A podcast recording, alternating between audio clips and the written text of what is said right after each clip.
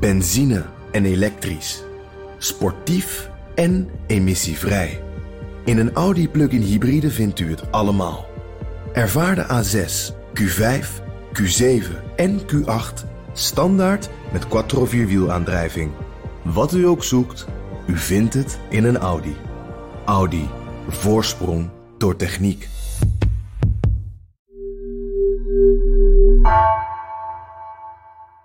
Vanaf de redactie van NRC vertellen we je elke dag het verhaal van vandaag. Nieuwsverhalen die raken, verrassen of iets aan het licht brengen. Maar wat gebeurt er na de eindtune? Deze week hoor je van vijf verhalen hoe het verder ging. Dit is het vervolg van vandaag. Mijn naam is Egbert Kalsen.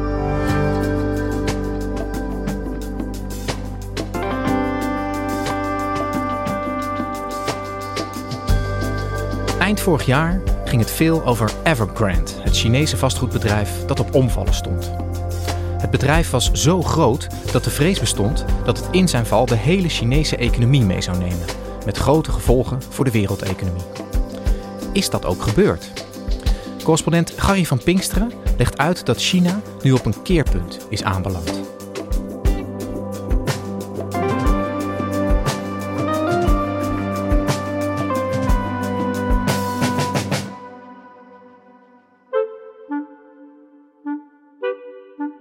Gary, we hebben al, uh, al eerder een aflevering gemaakt over Evergrande. Een heel groot Chinees vastgoedbedrijf dat eind vorig jaar uh, nou ja, op instorten stond. Hè?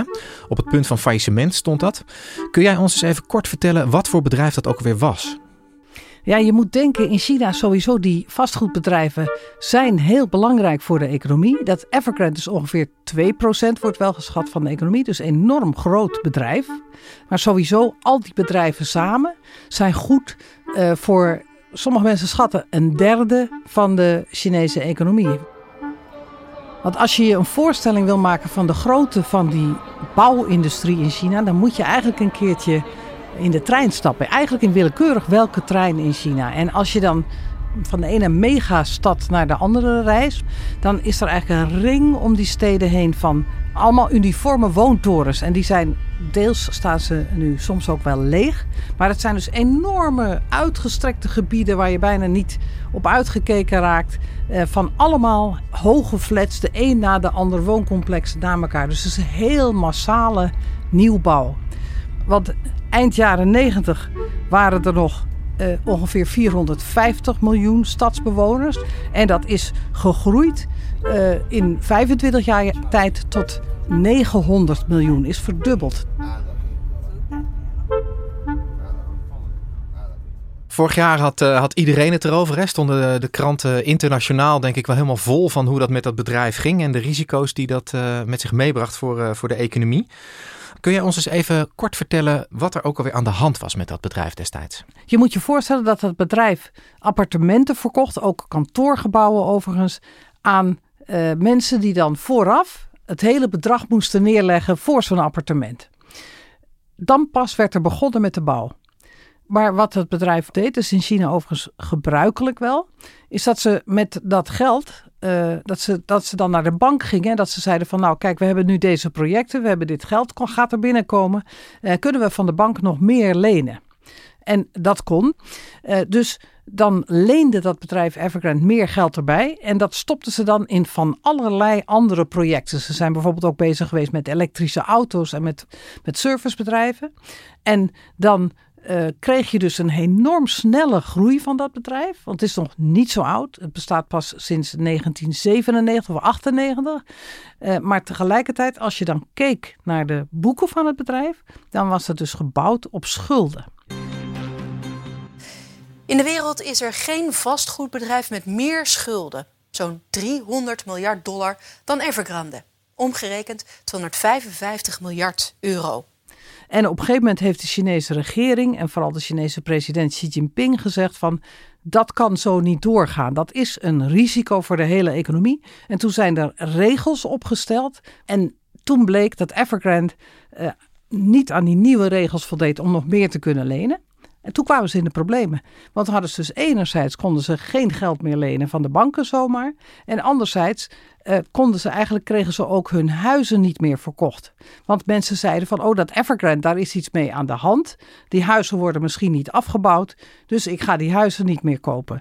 En daarnaast vergrijzen de mensen ook, worden ook steeds ouder, steeds minder jongeren zijn er. En er is dus gewoon een structureel mindere behoefte aan woningen.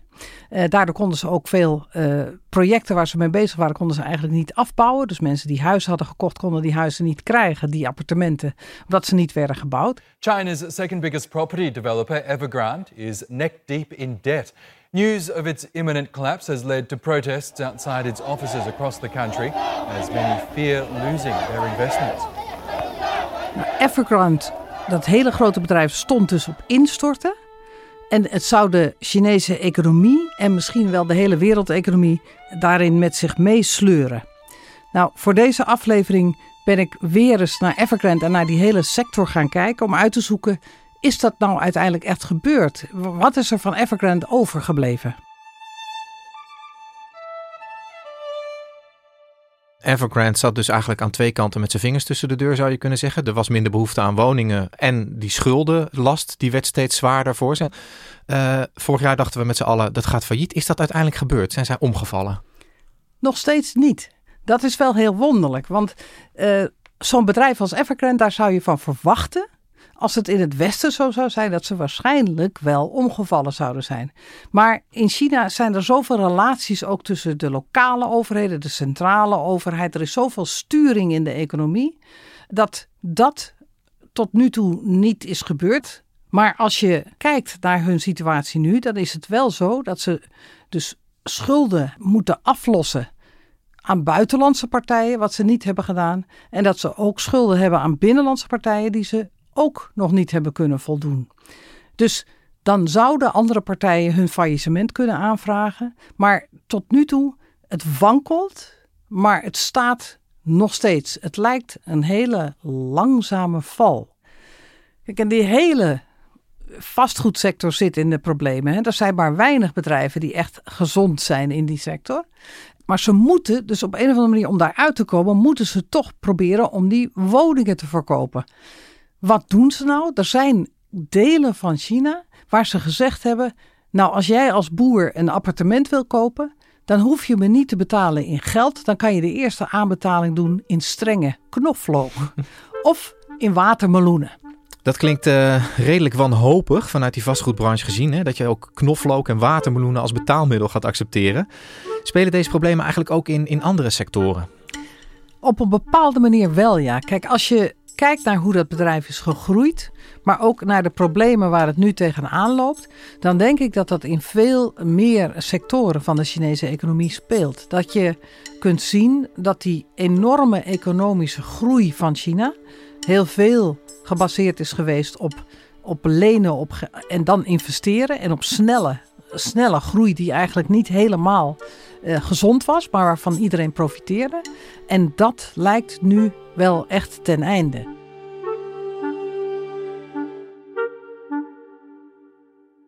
Hoe vertaalt zich dat in de economie? Zie je dat terug in, in hoe het gaat met de economische groei in China?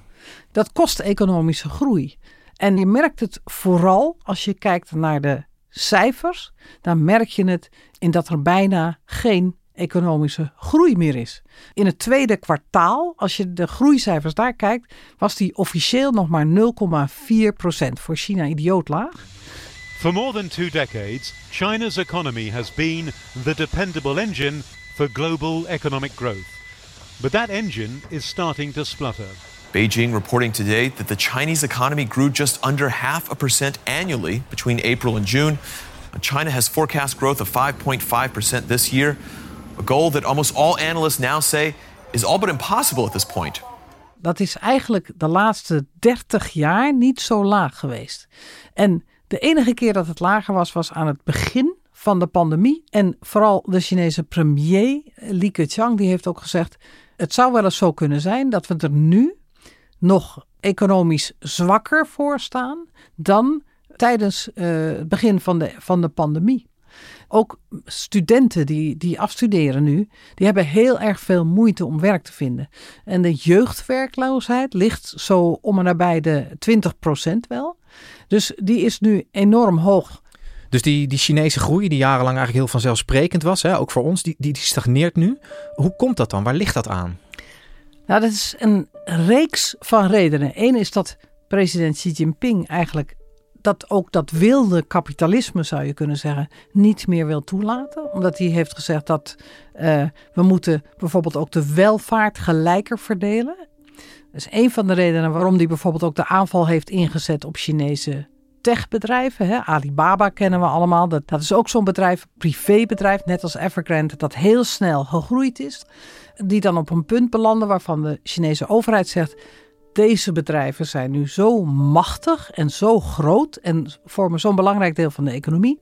Wij vinden dat een bedreiging. Wij vinden dat niet alleen een bedreiging voor de economie, maar Xi Jinping vindt het vooral ook een bedreiging voor de maatschappij. Die zegt dat zijn stinkend rijke mensen die menen zich alles te kunnen veroorloven, uh, die heel veel macht aan zich kunnen trekken doordat ze economisch zo sterk zijn.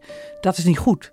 Die macht ja, uiteindelijk een macht over de economie, die macht over de maatschappij, moet liggen bij ons, bij de Communistische Partij van China. En niet bij private bedrijven. En het is niet meer zo, en dat is een hele grote omslag in de Chinese economie, dat je er gewoon donder op kan zeggen: de Chinese overheid redt altijd Chinese bedrijven. Chinese bedrijven gaan niet failliet. En daarmee lijkt er een beetje het einde ingezet, of in ieder geval een hele moeilijke periode aangebroken voor al die grote privé conglomeraten die sinds de jaren negentig zo'n beetje uh, zijn ontstaan.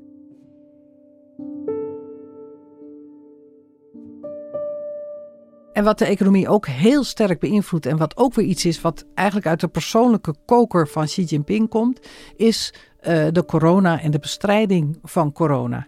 Kijk, er zijn in China nog steeds relatief weinig gevallen, maar Xi Jinping houdt vast aan een beleid van dat er nul corona moet zijn. Dus dat corona moet helemaal uitgestampt worden. In de Chinese stad Shanghai worden de coronamaatregelen weer strenger. Een deel van de 25 miljoen inwoners zit al weken in lockdown en moet nog langer binnen blijven. De schatting is dat uh, midden juli zo ongeveer, iets later, dat ongeveer een kwart van de Chinese economie invloed ondervindt van die lockdowns. Dat er meer dan 40 steden gedeeltelijk of geheel uh, in lockdowns waren. En, en als ik het dan uh, nog even terug probeer te brengen naar Evergrande. Is dat nou, is, dat, is Evergrande dan een soort trigger geweest die dit allemaal in gang heeft gezet? Of, of, of zijn zij eigenlijk meer slachtoffer geworden van een economie die sowieso uh, op het randje van wankelen staat, zeg maar? Ik denk dat er twee kanten aan zitten. Enerzijds uh, denk ik dat Evergrande met het gedrag wat zij hebben vertoond een gevaar hebben gevormd voor de Chinese economie. Uh, aan de andere kant denk ik dat de economie op zich al aan het verzwakken was en dat het model van economische groei in China om andere redenen ook al eigenlijk een beetje zijn, zijn cyclus had voltooid, niet eeuwig zou kunnen doorgaan en dat het elkaar versterkt. En als je daar overheen dan nog eens uh, zo'n die strenge coronamaatregelen krijgt, plus nog eens een president die uh, af wil van dat harde kapitalisme, dan heb je zoveel elementen bij elkaar dat de neerwaartse druk op die economie wel heel erg groot wordt. En het lijkt in die zin dus alsof, alsof er bijna een perfecte storm ontstaat rond die Chinese economie. En, en wat doet de Chinese regering dan om, om zeg maar, dit probleem te tackelen? Wat, wat, wat moet er gebeuren daar? Nou, het interessante is dat je twee verschillende bewegingen ziet. Hè? En dat maakt het niet stabieler. Daar lijkt achter de schermen spanning te zitten tussen Xi Jinping, die zegt de politiek gaat boven de economie. Die bijvoorbeeld ook gezegd heeft met die coronabestrijding van uh, het, het is niet zo heel erg als die economie daardoor wat vertraagt. Want we moeten vooral onze mensen, de levens van onze mensen beschermen. Vooral van de ouderen en van de kinderen. Tegenover uh, de premier, uh, Li Keqiang, die benadrukt van we moeten zorgen dat die economie weer goed op peil komt. Het is anders veel te riskant. Uh, dus we moeten daar iets aan doen. En je ziet dan dus dat er uh, maatregelen komen, ook bijvoorbeeld uh, met, met Evergrande en met die hele vastgoedsector. Dat je dan enerzijds dus strenge maatregelen ziet van je mag niet meer lenen. Als daarmee lijkt de hele sector onderuit te gaan, dat er dan toch weer wordt gezegd van nou je mag misschien toch wel weer wat lenen of er komen weer wat, wat versoepelingen of uh, we houden bijvoorbeeld de geldvoorraad houden we groot. Of banken hoeven minder reserves te hebben. Of dan toch weer meer. Dat gaat heel erg heen en weer. Uh, er wordt heel erg getrokken en geduwd door die, die, eigenlijk eh, door die spanning tussen... Is het nou de politiek die de baas is? En is het nou ook bijvoorbeeld ideologische zuiverheid? En is het een meer pure vorm van socialisme en communisme met gelijkheid wat voorop moet staan? Of kunnen we ons dat allemaal niet veroorloven en moeten we zorgen dat die economie vooral weer aan de praat komt. Daar zit een grote uh, spanning in op dit moment. En het lijkt er toch naar dat president Xi Jinping daarin de zwaarste stem uh, zal blijken te hebben. En dat betekent dus uh, dat is een slecht voorteken voor de Chinese economie. Ja, want, want eh, het is een beetje een lastige vraag, want in China is dat niet zo makkelijk als hier. Maar vertaalt dit beleid van Xi Jinping zich nou in een grotere populariteit van hem? Of voelen de mensen eh, de economische pijn en zijn ze hem wat meer aan het afschrijven en willen ze hem eigenlijk niet meer? Nou, dat is een hele interessante vraag. Hè? Want lange tijd zou ik zonder meer gezegd hebben: uh, Xi Jinping is razend populair. De bevolking steunt dit ook heel erg. De bevolking is heel bang voor corona, steunt zijn maatregelen daarin. Maar langzamerhand lijkt dat een beetje anders te voelen. Zijn er meer mensen, bijvoorbeeld ook door wat er in Shanghai gebeurde. Die stad is uh, twee maanden zo'n beetje helemaal dicht geweest. Daar waren mensen heel, heel ontevreden over. Ook door de onredelijkheid vaak van maatregelen. Dat zie je nu vaker, dat de maatregelen als onredelijk worden ervaren. Mensen gaan het dus ook voelen in hun portemonnee. Het lijkt alsof de onvoorwaardelijke steun die hij had, alsof daar geknabbeld wordt. Maar inderdaad, in China weet je het nooit precies, want dat soort dingen wordt niet gepeild en niet officieel gezegd. Maar je voelt dat er minder acceptatie is, dat er meer vragen zijn, dan dat er bijvoorbeeld een jaar geleden nog waren. Ja. Gary, eh, de, de Chinese economie is de afgelopen twintig jaar ook echt een hele grote speler in de hele wereld geworden. Hè? Ze zijn een uh, hele dominante economische factor geworden. Merk je nou ook al iets van de problemen in de Chinese economie op de wereldeconomie? Kijk, China is veel meer dan Amerika de laatste twintig jaar inderdaad de motor geweest. Hè? Is heeft veel meer bijgedragen aan de groei vooral. En het gevaar nu is dat er ook wereldwijd een recessie komt doordat China's economie slecht draait. En natuurlijk, de wereldeconomie heeft het ook al heel moeilijk om allerlei redenen. En je kunt dus verwachten dat als die Chinese economie langere tijd niet meer groeit, dat dan de wereldeconomie ook niet meer groeit en misschien zelfs in een recessie komt. En daar is al veel angst voor. Ja, ja jij zegt het bijna in een bijzin, maar we hebben inderdaad met een oorlog in Oekraïne te maken, met hogere energieprijzen, inflatie wereldwijd, voedselprijzen die allemaal door het dak gaan. Welke rol speelt China hier dan precies in? Je merkt in ieder geval dat de beurzen heel sterk reageren op wat er in China gebeurt. Evergrande's massive debt problem has rippled out into global markets, with the S&P 500 seeing big swings. This one company has got markets on edge, and its struggles could have big repercussions for global investors. En het lijkt nu voor het eerst, je ziet dat bij buitenlandse investeerders bijvoorbeeld, dat die zich afvragen van kunnen we er nog wel van op aan dat we Chinese uh, schuldpapieren, dat dat altijd terugkomt. Kijk, er waren buitenlandse investeerders die heel risicovol daar uh, toch in investeerden om een hoog profijt te halen voor hun investeerders. Uh, en die buitenlandse investeerders die twijfelen nu. Die zeggen nu van ja, komt dat geld ooit nog wel terug? Gaat de Chinese overheid ons wel redden? Of uh, is die tijd voorbij en zullen we daar verliezen moeten nemen? En dat is ook een nieuwe fase in de houding van het buitenland ten opzichte van China. Dat dat rotsvaste vertrouwen van uh, in China, daar kun je altijd het geld weer uit terugkrijgen, dat dat ook een beetje begint te wankelen. China is daarnaast een grote verkoper op het wereldtoneel. Dus, maar de Chinese productie stokt. Dus het is moeilijker om die Chinese producten te maken en om ze ook in het Westen te krijgen, om ze getransporteerd hier naartoe te krijgen. Maakt die producten ook duurder. Uh, daarnaast is China een grote koper op de internationale markt. En ook dat lijkt een beetje te stokken. Als die economie daar uh, niet meer groeit of minder groeit, dan is ook de behoefte aan import is lager. Uh, dus dan dempt het sowieso de groei van de wereldeconomie. Ja. En draagt bij aan recessie. En als we het nou nog heel even terugpakken op Evergrande. Uh, dat was dus het bedrijf waar deze aflevering ook weer over begon. Wat, wat een, zeg maar ruim een half jaar geleden op het punt van omvallen stond. Inmiddels is het nog niet omgevallen? Uh, is het in slow motion aan het wegglijden? En, en is er iets veel groters aan de hand? Alles bij elkaar? Chinese economie, wereldeconomie. Als jij het zou moeten omschrijven, wat is er dan nu zeg maar veranderd in die afgelopen zeg acht maanden? Ik denk dat het belangrijkste is dat we acht maanden geleden bang waren dat de Chinese economie tot stilstand zou komen. In de zin van geen groei meer. De economie draait natuurlijk nog wel door. En dat we nu zien dat het inderdaad is gebeurd. En dat we nu op een punt staan waarvan je echt kan zeggen: oké, we zien het oude Chinese groeimodel functioneert niet meer. Uh, wil Xi Jinping ook niet meer. Maar wat er nu voor nieuws moet komen, is nog helemaal onduidelijk. Dankjewel, Gary. Graag gedaan. Je luisterde naar vandaag, een podcast van NRC. Eén verhaal, elke dag. Deze aflevering werd gemaakt door Julia Vier en Kal Tsadokhai. Dit was vandaag. Morgen weer.